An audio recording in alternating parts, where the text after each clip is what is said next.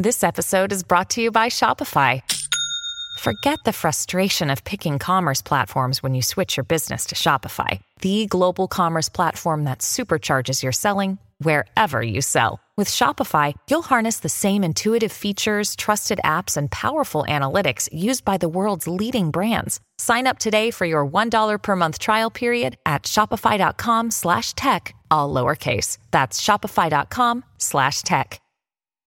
When you need mealtime inspiration, it's worth shopping Kroger, where you'll find over thirty thousand mouthwatering choices that excite your inner foodie. And no matter what tasty choice you make, you'll enjoy our everyday low prices, plus extra ways to save, like digital coupons worth over six hundred dollars each week. You can also save up to one dollar off per gallon at the pump with fuel points. More savings and more inspiring flavors make shopping Kroger worth it every time. Kroger, fresh for everyone. Fuel restrictions apply.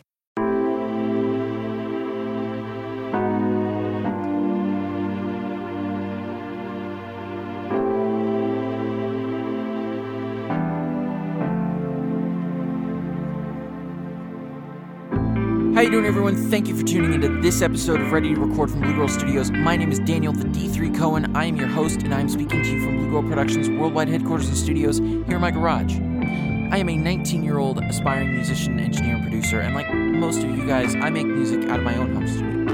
Some of today's biggest hitmakers work out of home studios, so maybe you can help one of you guys accomplish your big dreams. Today is our continuation of our conversation with Mister Rich Steve Beck, so let's get right into it.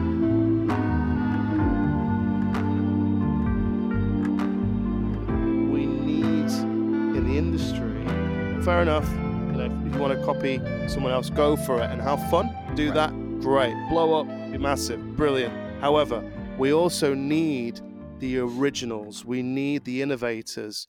We need those people in the industry pushing the boundaries of music and popular culture. And it really, it excites me, I think, at the minute. I don't know if you've heard this recently, but in the music industry, all of a sudden, and if you listen to like the top forty, guitars are creeping back in again, mm-hmm. into the top forty. Live drums and they're are creeping going, back in, yeah.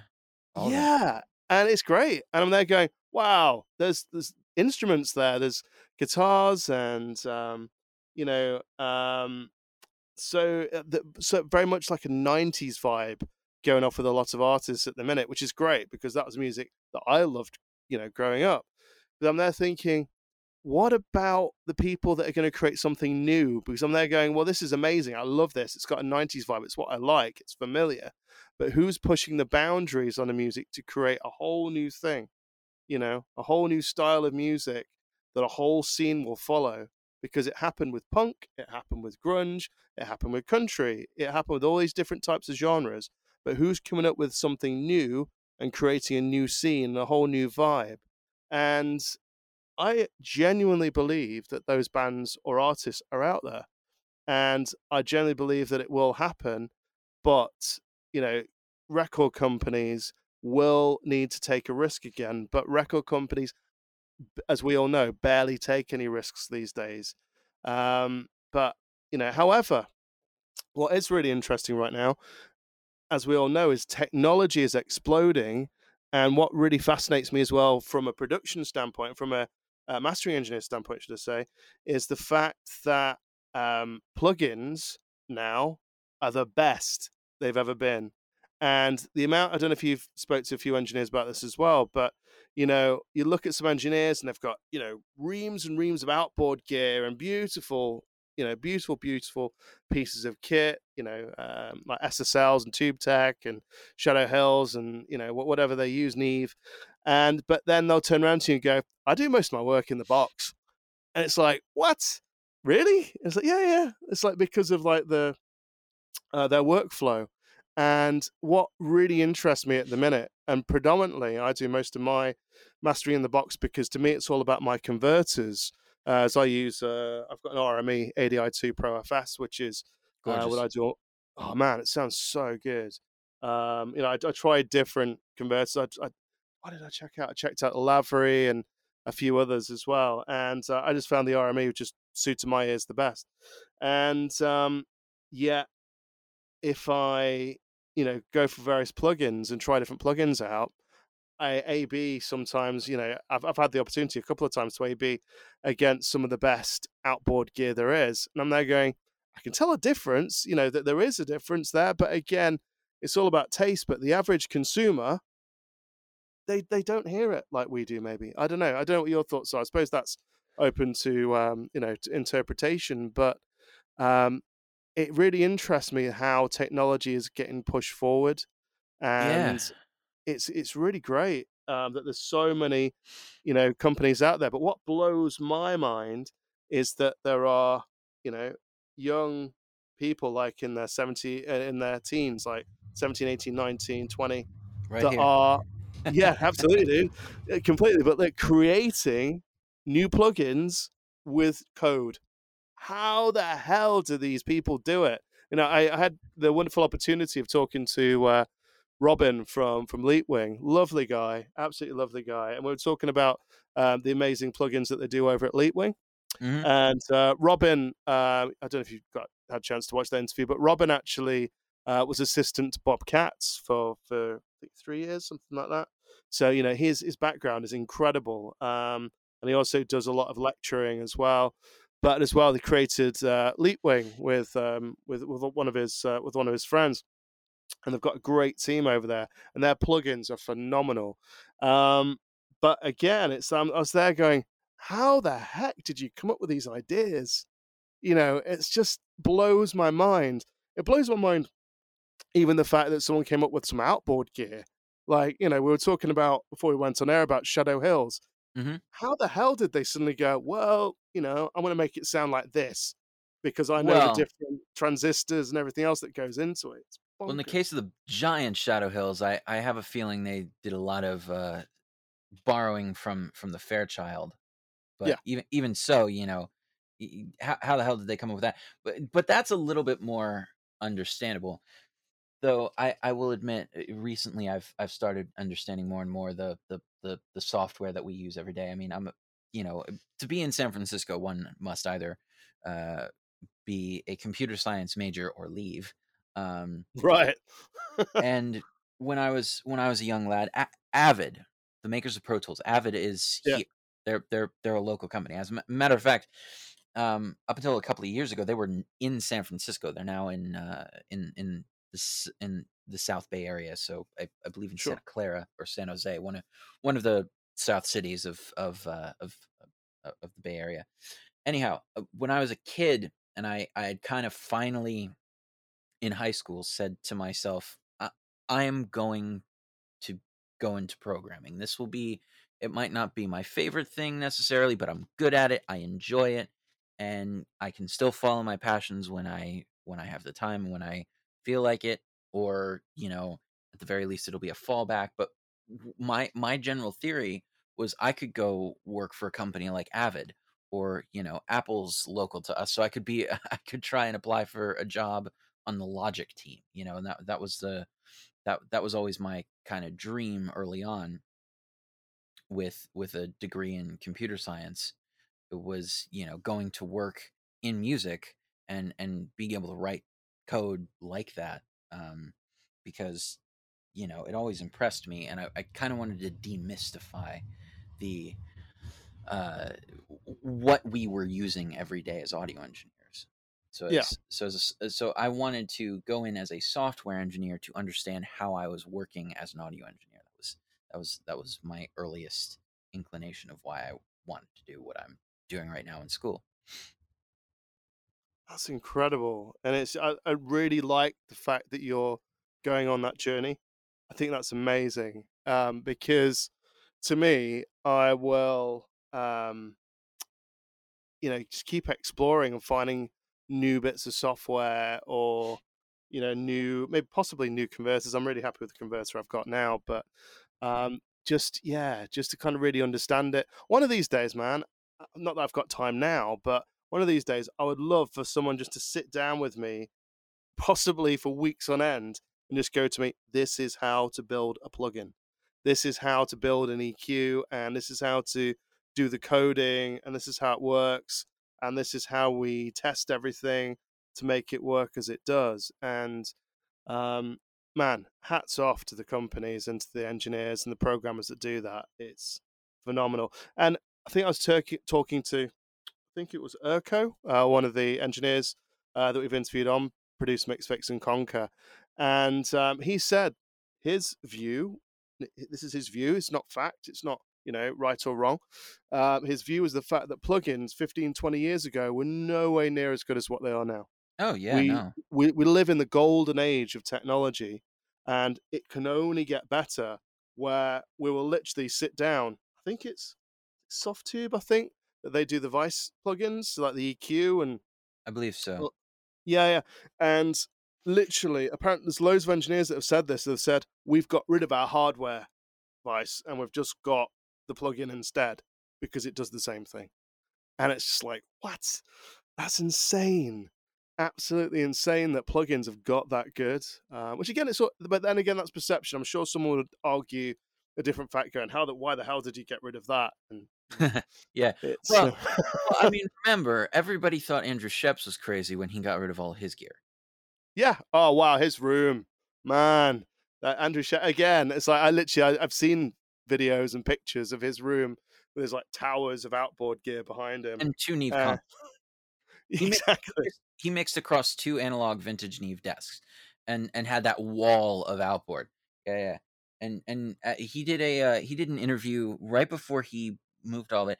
And you know what? It, he still has all the gear, I believe. I don't think he sold it, but it's on loan. He had moved to. He's in the U K now. Him. Well, yeah, he, Wales. Yeah, yeah, Wales. That he had. Uh, I think he's uh, moved out of that uh, studio, but yeah, it was in Wales that he had a studio. Yeah. And he had and, and he had made that agreement with that with that studio to put all of his gear in, in their in their rooms, so he wow. had access to all of his gear. But when it came to his actual mixing, you know, it it's you know, he he was doing it on an iMac with a pair of, I don't know, Adams Focals, uh, uh what what are those egg shaped monitors? I don't know what monitors he was using, but you yeah. know, it, it was still just an iMac, uh, a, I think an Apollo. And a pair of monitors and a pair of headphones to reference on, and that was it. Crazy, absolutely crazy. But however, as we all know, it's so, so important to get amazing sounds from source. So it's still super important to have the best mic you can get and the best converters, the best pre's you can get. But however, if you're, uh, like you said, if you're a mix or mastering engineer, and you've got a good converter, you've got a good uh, H D D to A converter, and you've got a relatively fast computer, you know, you can get, you know, beautiful stems sent to you, and you can do, you know, some would argue with this, you can do, as Andrew Scheps has proven, just as good a job as, you know, whoever that's got, you know, thousands and thousands of dollars worth of outboard gear. Right. Um, it's insane. It's insane what you can achieve now, and it's exciting. Um, I just want to see where it goes next, man. I'm just excited to see like the next thing that happens. It's great. I, I agree, and and you know what? I completely agree on source. Now, I've I've gotten rid of a lot of my um, I had a lot of very affordable stuff, but it started it started showing its um it, it started showing its age a, a while ago. Sure. So I, I got rid of a lot of a lot of things. So I'm I'm down to a f- few Focusrite preamps, and I'm running a Focusrite converter. But yeah, um, I completely agree with the uh, get the best quality source possible. Yeah. But my my thing as a musician, I'm sure you'll probably agree with this some as well, mm-hmm. is being, uh, you know, as much as I love the fact that I'm an audio engineer and a producer, at the end of the day, in my head, and this might not be true in reality and in practice, but in my head, I'm still a musician first, right? Yeah. So I would... I've spent most of my time and my money on on the equipment that's being recorded, because yeah. you know, I could have a C twenty-four or a pair of four fourteens on a on a Squier practice amp from two thousand, but mm-hmm. that's that's the equivalent of polishing a turd, you know. Sure. Like you're you're you're putting a really nice microphone on this really terrible amplifier, but I but I know I will get a consistently pretty decent sound if I put a S M fifty-seven in front of a Fender two fifteen cab from nineteen sixty-six that's being driven by a sixty-eight Fender Bandmaster, you know? Yeah. Uh, so I, I, I agree with that. I, I am, however, going to start buying mic pre's and microphones again, because I, I feel it's, it's a, it's about time I started spending my money there. Um, yeah. And there's so many great companies out there that do these amazing pre's. I like your analogy about the guitar amps, but I would also say as well, record them both. Record that Fender cab and record that Squire amp. Yes, it might sound like crap, but if you put it in the mix, it might fit somewhere in the mix, you True. know, sonically. You know, you might have a in the background or whatever it is, but it might work, you know. So it's about, um, but yeah, fundamentally, I agree with you. Yeah, completely. It's the, the fact that if you get the source really good and right, you know, and I've um, had the, and I was talking to this before we went on, uh, talking to you about this before we went on air, that I've uh, had the um, opportunity to move into a commercial space um, as a mastering engineer predominantly uh, from August onwards, which I'm really, really excited by. Um, but the studio manager has very kindly said to me, he goes, no, no, no, you've not just got the control room, you've got the live room as well. I'm there going, hold on, wait a minute, I'm a mastering engineer. But yet at the same time, it excites me um, being a guy that has, you know, helped produce bands before and uh, helped write with artists before as well. So I might from time to time work with artists, um, you know, if, if I've got the time to do it, and uh, record artists as well. And we've got some really nice mic pre's. I can't remember which mic pre's we've got in the studio. We've got some lovely mic pre's in there as well. We've got some really nice uh, A K G mics in there as well to utilize. So that's going to be fun, you know, and it's wonderful. Um really kind of rec- I love recording people as well as mastering, and I'm not the best mix engineer in the world. I do a bit of mixing from time to time, but um I'm really looking forward to being in that room, and mastering in that room sounds phenomenal. Um you know, it just sounds good to my ears in that studio, and um but as well, I just can't wait just to have some bands, some physical people just like sat in on the mastering sessions. We've got a couch that they can just chill out on in the back as well and just like listen, uh which I know some mastering engineers don't like doing, but I'm a people person. I love people. So if people want to, you know, come in and um you know, send their tracks to me to master, I'll be like, yeah, come in and I'll, you know, show you part of my process, and um I'll master them to, you know, the tracks to however you want them to be, because as we all know with mastering, you know, there's just so many ways that you can master a track, and um yeah, it's constantly learning. um I don't, I don't know about you as well, Daniel, but do you use references like when you when you mix and master? Do you find that quite a useful thing f- to do? You know, it's funny, I find them useful, but I don't use them as often as I'd like. It's it's one sure. of those things that it's it's I, I would like to get into my regular workflow, but I don't use it enough. Yeah. um Yeah, that's, yeah. Yeah, absolutely fair enough. But I think when I'm with um, artists or speaking to them over, you know, FaceTime or Skype, whatever, mm-hmm. and I will always say to the artist, send me a reference as well, because you can master it in a way that you like, but, you know, the the artist, they're the boss at the end of the day, you know. So I want to make sure that I'm serving the artist in the best possible way. Um, when I'm doing the masters for them. Um, but I always say send me a reference, because then at least then you know you're on the track that the artist wants you to go down. And mm-hmm. um, I think that can be super useful. But then I have talked to some engineers, interviewed them on P M F C, and some engineers have said to me, I don't use references, I just do my thing and that's it. Because they've got to a point, which is really interesting, to a point in their career where they're known for doing certain genres of music. So the artist has got a fairly good idea from their past work what they can do for them. So uh, yeah, it's, it's great. So, so cool. It's uh, it's brilliant. But what we're very fortunate with in the uh, the new area moving into, um, it's crazy, man. It's a um, five million pound complex, um, but it's also the sports facilities as well there. So we've got wow. a Uh, man, we've got a soccer pitch there. There's a basketball court there. Uh, there's a T V studio um, there as well. Um, so the B B C use the area from time to time as well.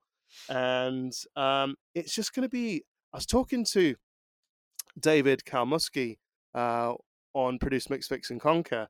And uh, David was, ta- I know we were talking about this uh, before we went on air about Nashville and uh, Piper Payne and some of the other engineers that are over in uh, in Nashville as well. Uh, people like Justin, uh, Justin Cortelier, and that they all talk, and Bob Olson as well, but they all talk about Nashville being this like amazing community where they all hang out and have food together and all the studios are quite close by. And David said to me when I told him about the facility, he said, man, he said, just imagine just like kind of you can make it a community there. So you could basically get bands coming in and going, okay, let's do some mastering, but let's not only just do that, let's get to hang out with one another and let's go play some soccer, or let's go on, you know, shoot some hoops on the basketball court, or, you know, mm-hmm. and just do these fun things and make it a little bit different. Because um, I was talking to Bob Olson about this, and what I've learned over time is rather than, I don't know if you do the same thing with people that you work with as well, Daniel, but rather than just going, yep, thanks for the mix or the master, yep, this is your track done, see you later. It's there going, actually asking the artist, so tell me more about you as an artist and tell me about what makes you tick. And um, maybe this is how part of how I've learned to become a, an interviewer as well. But again, it's about finding out about them and their story, the story behind the song, rather than just doing a quick fix or, you know, a quick master or a quick mix. It's actually, you know, making sure that you can get the best out of the master or the mix. But I feel that a way that's very helpful to achieve that is by actually finding out about the artist's story behind the song and, um, yeah, just building a pro- professional relationship with them as well. I think it's so, so important. And I think right. that what I've noticed is that, um, not this is right, right or wrong way maybe, but some engineers will literally just do a quick master, get paid, and that's it, see you later. But it's like, how do you, how do you grow a community if you do do that? You know, it's, I think, oh man, I'm, I, I'm so sorry tough. to cut you off, but I just, I, I, I, I'm glad you brought that whole quick master thing up, because I keep, I don't know if you've seen these adverts yet, but I've been seeing a lot of online adverts.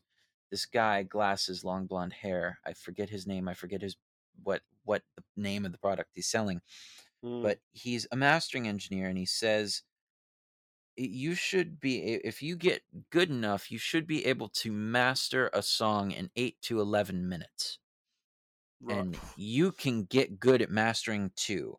Buy my product and become fast at mastering, blah, blah, blah, blah, blah, that, that whole thing. Yeah. And I, I look at that and I go, it's similar, similar to, to what we were talking about with, you know, not throwaway music, but music that's not, you know, short, short term things, think, yeah. things that, things that aren't going to, to last. And I, I look at, I look at a guy like that who, who says he masters a song in eight to eleven minutes. And I, I think about that and I go, well, okay, well, if that's what the song calls for, if you, if you can just get a, a beat on what that song is supposed to sound like, and you can do that and you can send off a master, and your client approves it, great for you. But at mm. the same time, how often are you legitimately going to do that? How often is that going to serve the song? You know, oftentimes when I see people say things like that, I think to myself, well, the music that you're going to be mastering then is not going to stand the test of time, because you don't want to, you know, you're, you're, you're telling me essentially that you have, you're not going to put the care into the music. Yeah. And I, th- I think that you are right. Um, what's really interesting with that, though, is that there are people out there that, you know, haven't got the, um, how do I put it, haven't got the budget necessarily for right. a full album to be mastered by a mastering engineer. Fair and enough. At the end of the day, you know, we all, as engineers, we need to at least be paid, you know, um, at least whatever it is, you know, some mastering engineers when they're starting off at least need to get paid minimum wage, whatever that may be, whatever country you're in. And so at least cover their costs, right? And make a little bit of profit to keep their business going, which is so important. Um, it's vital, in fact. But it's the fact that, you know, some artists go to these people that just do them a quick master. I don't think that's a massive problem, but I think that it is an issue that they won't get the best, or they, they won't necessarily get a relationship with a mastering engineer. Like you said, you know, they will, won't have the time and care taken on that particular track, but they might not have the budget to be able to do that. And I think that's half the battle. And I also think, you know, I'm not against A I. Um, I'm not against people going to, um, you know, those A I websites. LANDR and it, all that stuff. LANDR, yeah. yeah, completely. And what's interesting, I told you about my friend who's a patent attorney. Um, he understands to a certain degree the science behind LANDR and how it all works and the patent, and which in itself is really phenomenal how the fact they've come up with it. But at the same time, can a computer do a good a job as a human being? The answer is not necessarily, because a human being gives the song soul, and computers do not provide soul in the music and personality, because a mastering engineer might only put a tiny bit on the track. You know, they might put the last two percent on a track, but they've still put their soul on that last two percent. And, you know, the it's a human, you know, because it's a human process. So let's say you come to me and you've recorded a song. You're a human being that's recorded a song at the very beginning, and you've written a song that's really deep and personal to you. And then you've given it to a producer to help you, and they put their soul into it. Then it goes to a mix engineer. They've put their soul into it. So it's a wonderful process. Then it gets to A I mastering. You there go, whoa, whoa, hold on a minute. But the why isn't the end process got a soul? Surely, you know, it should have a soul all the way through. But again, it's budget, isn't it? It does come down to budget for a lot of people. And um, I think that people can get fairly good masters from LANDR, like you said, and places like that. But if you can afford it, get a damn good mastering engineer to work for you.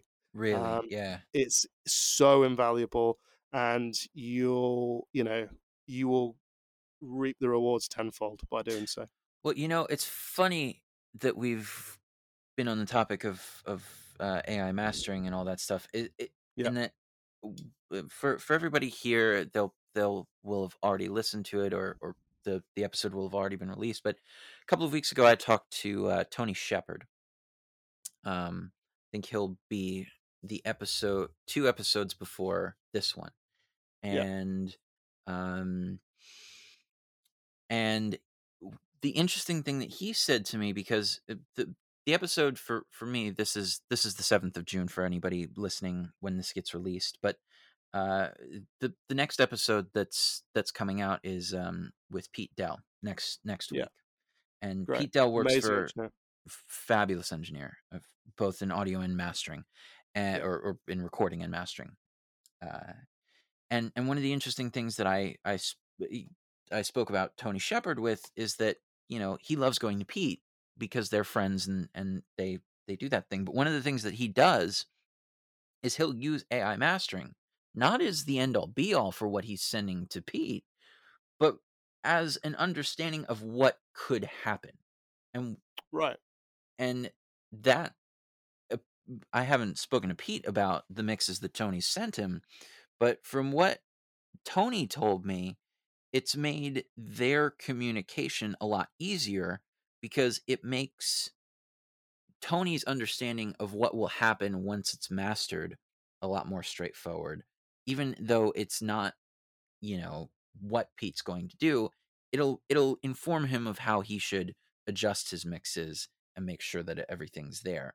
And, you know, Pete working for Aftermaster and them developing, you know, their A I mastering product and and having that there, as well as Pete Dell as as your chief mastering engineer. You yeah. know, they they they again also have the best of both worlds. Um And, you know, certainly, certainly having one of the best mastering engineers in the in the industry as your as your head of mastering, uh, I'm sure also helps inform your A I mastering product. But, you know, it, it's it's certainly fun and interesting to hear from, you know, mix engineers who are sending out to mastering engineers and the opinion of mastering engineers on the on the A I mastering. That's amazing. That is, I love that. The fact that, you know, that company has embraced both ends of the spectrum. I think that's absolutely fantastic, because I think we, um, we, I think, oh, sorry, I posted out a question about A I mastering on Produce, Mix, Fix and Conquer. And the general consensus was some of the biggest mastering engineers replied on the community, and they're not against A I mastering, nor am I, but uh, it's a very different process. And, you know, the fact that someone has had the technical know-how to develop that to start off with is incredible. It's absolutely phenomenal. And that really, I've never heard that done before, where an engineer, a pro engineer, would then send his track over to another pro engineer and use A I mastering to send him a an idea of where the track should go. I think that's fascinating, man. I think that's really, really interesting. Well, I don't even think uh, Tony sent Pete the the A I masters. He might have. Uh, I'll I'll have to re-ask Tony and maybe ask Pete. I'm probably right, going to sure. be talking to him on Wednesday, anyhow. But it, it was just f- interesting to hear Tony say, "Yeah, I use the A I mastering, so I understand what I should be sending to Pete uh, himself." Right, with you. Yeah, I guess the the A I masters inform his final mixes in a way. Is is what is what I gathered from what what Tony was talking about, but it was incredibly interesting, regardless of of how he uses it. It's incredibly interesting that he uses it in his process to send uh, a mix off to uh, to a mastering engineer, but he still had the A I mastering there, so in, in part of that process. Yeah, it's amazing. So I guess was he maybe using it on his? Uh... on his uh, mix bus, was he? Was that how he was like, did he just put it on the end of his mix bus, or did he just go into like a whole different system? Well, I mean, you did think of, a bit, you think a bit of, about that? Well, I think he would did what everybody was doing, which was, you know, export your quote unquote final mix, put it into something like LANDR or the Aftermaster yeah. thing, and then download it off of the website, and then they'd have the A I master. Wow, fair enough. And that that informed his decisions. It was an interesting. I, I'll admit, I I really want to try it.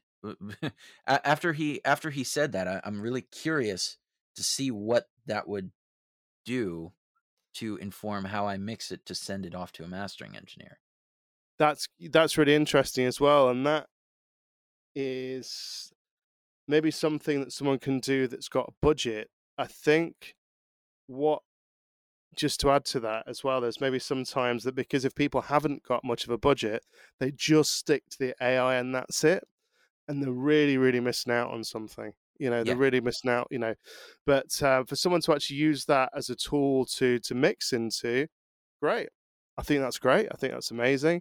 Um, and yeah, I, I, I even love that because, you know, I think I remember, I don't know, I was, I had the very early incarnation of Isotope Ozone. Mm-hmm. And again, I've seen that, you know, become more and more used over time. And Isotope, as we all know, do some incredible, yeah. incredible plugins. And Ozone with the A I on there again, you know, whoever came up with that, it's absolute genius.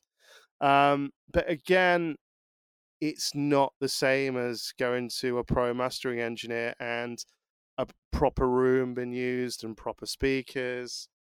It's very different, but um, there must be songs out there though, man, that, you know, have been in the charts that have used A I mastering. I bet there is. Inevitably. There must be.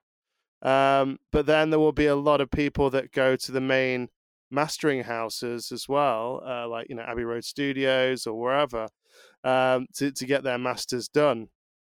Um, so yeah, and it's, I think that what's really interesting as well, that being a mastering engineer, it seems a lot of people, sorry, to a lot of artists, they, they see mastering as a very niche thing. They go, do I need mastering? Is it that important? And it really is, you know, just to make sure that they, they get that, you know, sound, that they're after that sound in their head that a mastering engineer can achieve for them. I think it's so, so important. But, um, it's also, as you know, so important for the mastering engineer to have a good relationship with a mix engineer. But then you'll find a lot of artists, especially artists that are just starting out, might actually mix the tracks themselves. Mm-hmm. And, you know, you've got to be, as a mastering engineer, as you know, you've got to be at the top of your game with quality control, and sometimes go back to an artist and say, not that it's not good enough, but go back to an artist and say, you need to tweak this, give this a go, change that, and um, and then come back to me in a couple of weeks' time, rather than, like, you know, whoever you were talking about doing those adverts, you know, just do, like, you know, quick master, ten minutes, whatever, and send it back. It's like, that's that's not mastering. Mastering is also about, you know, I've talked to a few engineers about this. I think Barry Grint was, when they were talking about quality control. And it's about, sometimes you don't even do anything to the track, very rarely, but you might not, you might just add like an extra, I don't know, zero point one percent on, but the track might already be there because, you know, the mix engineer might have already uh, mixed the track really hot, but it's your job as a third party, um, you know, another pair of ears to listen to the track and be that final person that says, yep, that's good to go, uh, to be sent out into the world, you know. So there's that element to mastering as well. So, uh, yeah, it's great. Absolutely great. Uh, absolutely, I love mastering, man. But um, I'm also interested as well to get involved with some producing as well, and um, just helping develop artists. I think that in itself, man, being a producer is such a tough job. It's so hard, you know, kind of helping the artist go in the direction Uh, that you feel that they could go into, and trying to sow the seed with the artist as well. It's uh, it's tough work. Have you done any producing yourself? Have you gone down that road yet? Uh, often, yeah. Matter yeah, of fact, yeah. I, the the guy that I'm doing sessions with tomorrow, um, I'm I'm actually I've I've actually produced a couple of tracks that we're going to be doing. It's a different Amazing. it's a different style of production, and actually the the the the bluegrass track that I I talked about, I produced that as well. Um, right. And and of course, self-producing as as as a band leader and all that. But um, it, it's it's strange being at both ends of the spectrum. And I actually asked a friend of mine this on, on the show. His name is Adam Thies. So for for those of you who haven't heard that episode, I highly recommend you check it out. Um, that was a that was a really good one. It was a two-parter, um, and both carried a lot of really really useful and really um, uh, really great information.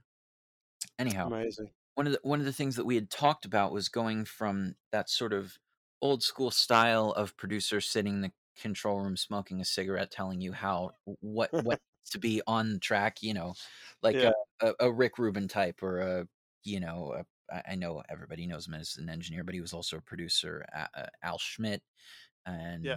you know, all of all of those guys, uh, uh, uh, George Martin. Um, Phil Spector, those kinds of guys who are sitting in the control room explaining how, you know, they will, uh, how how you can uh, do the music better, you know.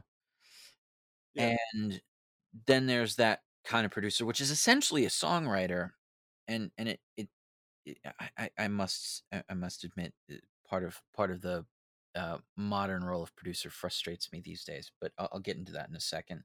But sure. you know, you have, you have the modern producer, like what who who who Dre was to N W A and to Eminem and to uh and to Tupac and all those guys making beats, and you have Flying Lotus these days, and you know, when he was still alive, Mac Miller was producing his own music, and though though Mac Miller, I think though though he was still kind of a modern producer, quote unquote, making beats, he was still a little bit more old school than some of the some of the other people that I I, I said. But you know, they're kind of like songwriters. They're piecing together music. They're and in a lot of cases, you know, back back in the days of eighties and nineties hip hop, a lot of that stuff was, you know, they took samples. They sampled a melody. They sampled a drum beat. They sampled, you know, a chord progression.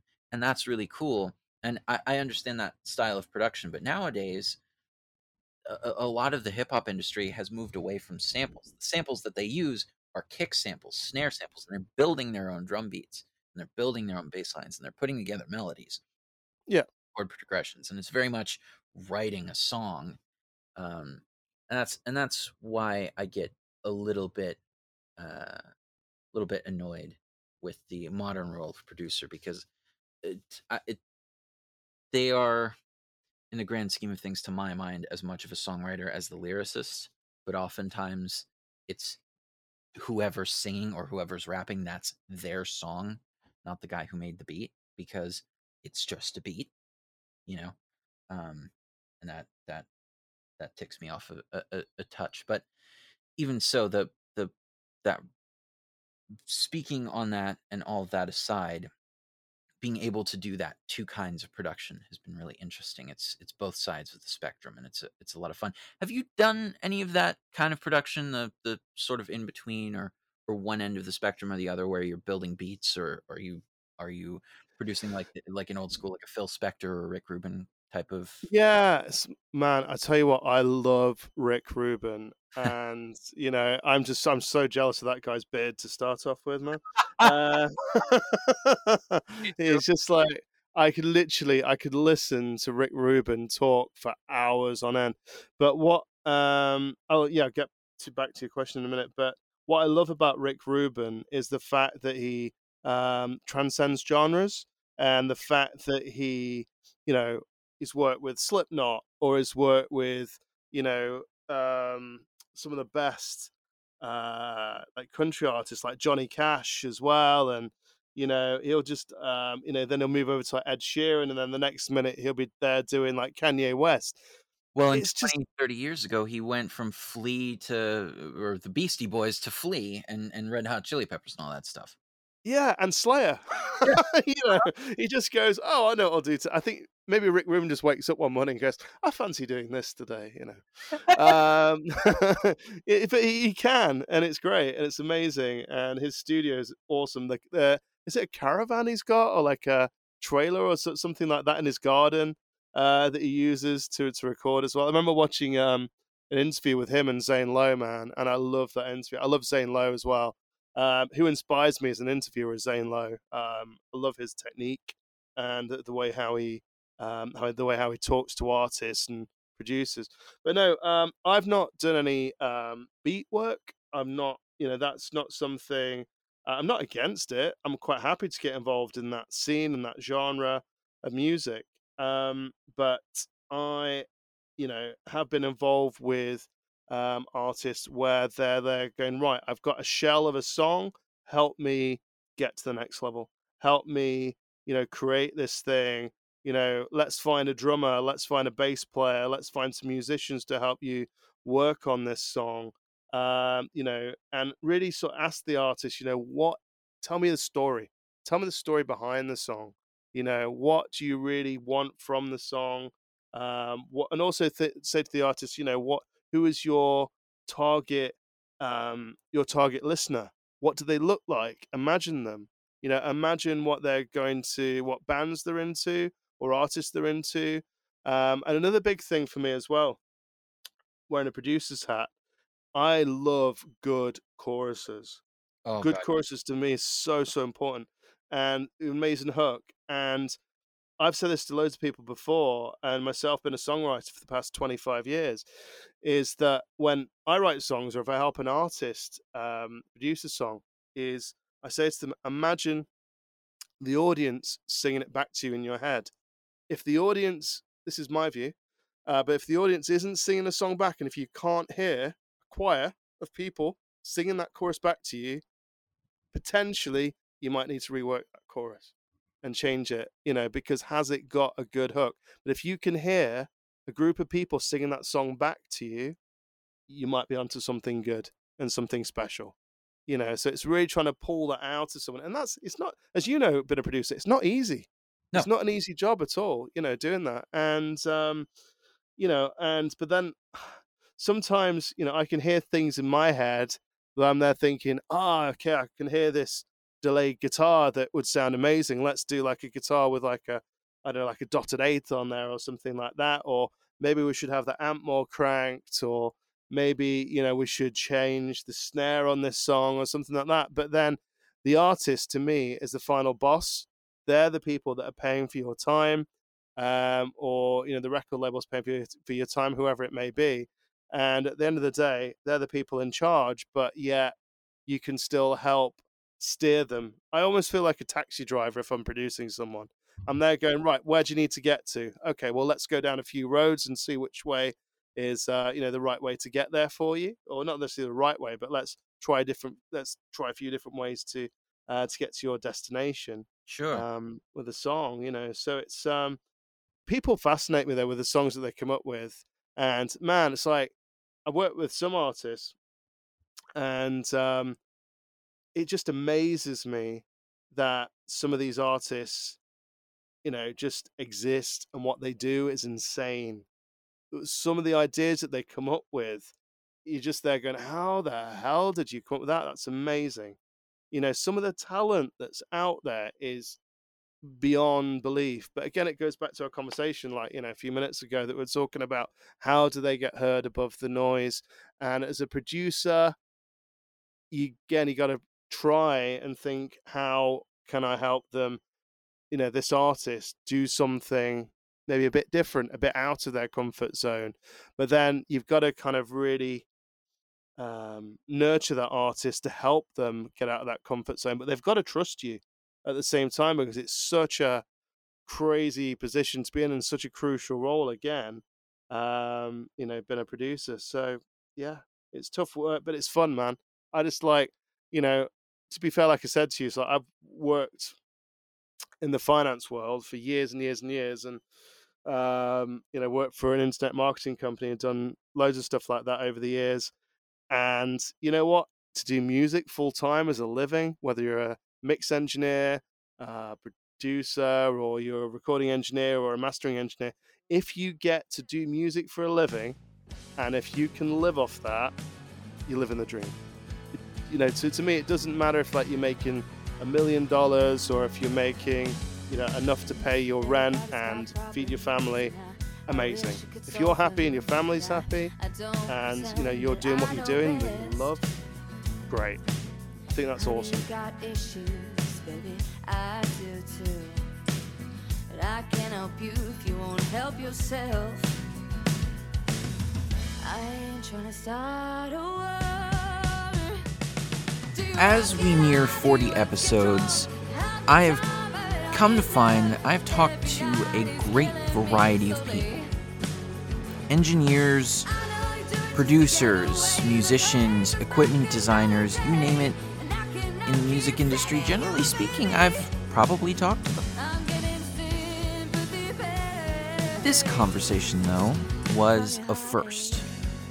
This conversation was the first time I got to talk to somebody that was like me and has a show quite similar to mine. This granted me a lot of insights into how I do my own show and what our process looks like from the outside. In fact, I think in a way, being able to see what this was like, being able to see how other people in a position similar to mine work has been a wonderful opportunity in allowing me to move forward in my own goals with this show. Rich, thank you so much for being on the show. Thank you for taking the time out and giving us a lot of insight and giving us some history on you and how you got in a position similar to me. It's really cool to see fellow interviewers doing a fabulous job in this industry that we love so much. If you want to find Rich more, you can check out everything Produce, Mix, Fix, and Conquer, the Facebook group, the YouTube channel, and everything linked with it. Worth your time.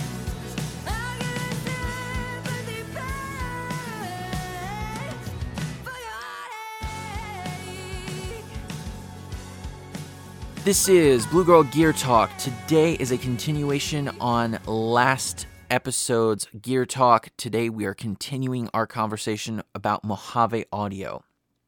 Now, last time I was using one of their wonderful Mojave M A two hundred transformer-coupled tube microphones. They are fabulous, affordable for a tube mic, and very, very sturdy. Also, just just tiny thing, they sound really good. Now, today I am not using the M A two hundred, I am using the M A fifty, which is their only transformerless design. It is a F E T-based microphone, not a tube microphone, and it is the lowest price microphone of the Mojave lineup, starting at just five ninety-nine U S. This mic has been used a lot lately in my studio as a guitar cab slash bass cab microphone. Now, when Dusty had initially talked to me and sent out some mics for me to use on projects, he and I had discussed using the M A fifties as tom mics. Now, I do plan on doing this, and I will share with all of you how that sounds. But at the moment, I've had the opportunity to use them on voiceover vocals, which you are hearing right now, and guitar and bass cabs, which I'm about to share with you in music from Blue Girl. This microphone has been performing wonderfully, and despite its transformerless F E T-based design, it has a lot of bottom end. However, because it is a F E T-based microphone, it has a really shining, bright top end as well. Now, this isn't the brightest microphone in the world, and I can really appreciate that. A lot of super bright microphones can sound overly shrill at times, depending on the sources. This mic is rather even, and for the price, it is an excellent jack of all trades. Hell, for any price, this microphone is an excellent jack of all trades. Now, if you want to hear this microphone on some different sources, check out Wally Ingram and all the work that he does with these microphones. He has a fantastic choice of microphones from the Mojave lineup. The M A fifties are no exception. Also, check out my episode with Dusty, where he used an M A fifty to talk to me on our interview. Now, coming up here in just a second, I'm going to play you a demo of an electronic song that I've showed off before, but haven't really given much update for recently. This song has underwent a lot of modification and now has some vocals from our dear friend Marcus Molinar of Tomorrow's June, the pop rock band out of Richmond, California, that I've been doing a lot of collaboration with. The way this is going, it's really starting to turn out well, and it's kind of becoming beyond any expectations I had for it. This song, I think, is a lot better than how I ever dreamed it to be. We can thank Marcos's drive and inspiration and enjoyment of the original demo for that. Now, to show off what I've been doing with these Mojave microphones, let me give you a little bit of insight. Most of the track is either electronic sounds that are computer synthesizers, namely the drums are computer synthesizers, or MIDI files sent to actual synthesizer hardware and then recorded direct in a line-in. What we've since added on top of arrangement tricks and things of that nature is a number of guitars, a bass guitar to layer in with the synth bass, and a whole lot of vocals.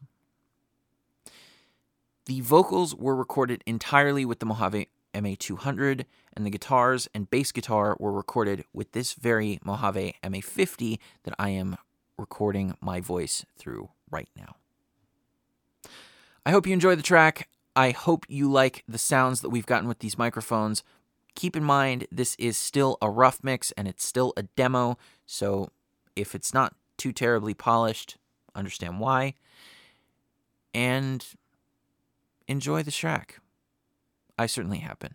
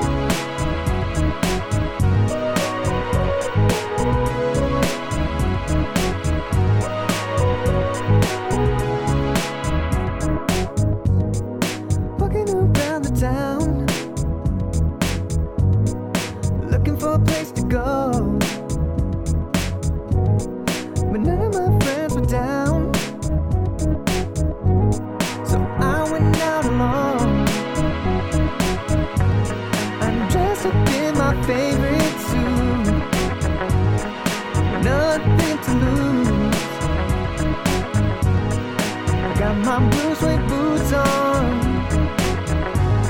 and tonight I'm feeling blues.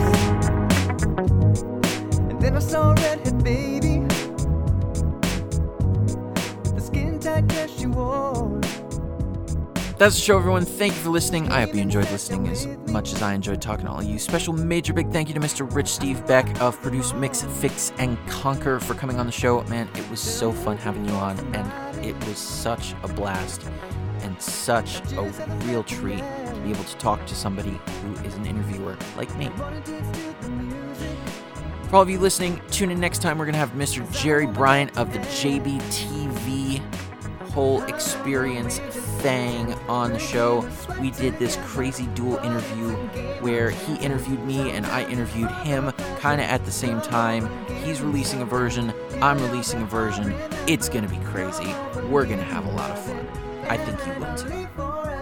As always, there will be more gear to geek out on and more music to share with all of you, but for now, this is Daniel the D three Cohen signing off from Blue Girl Productions worldwide headquarters and studios right here in San Francisco, California. We're ready to record.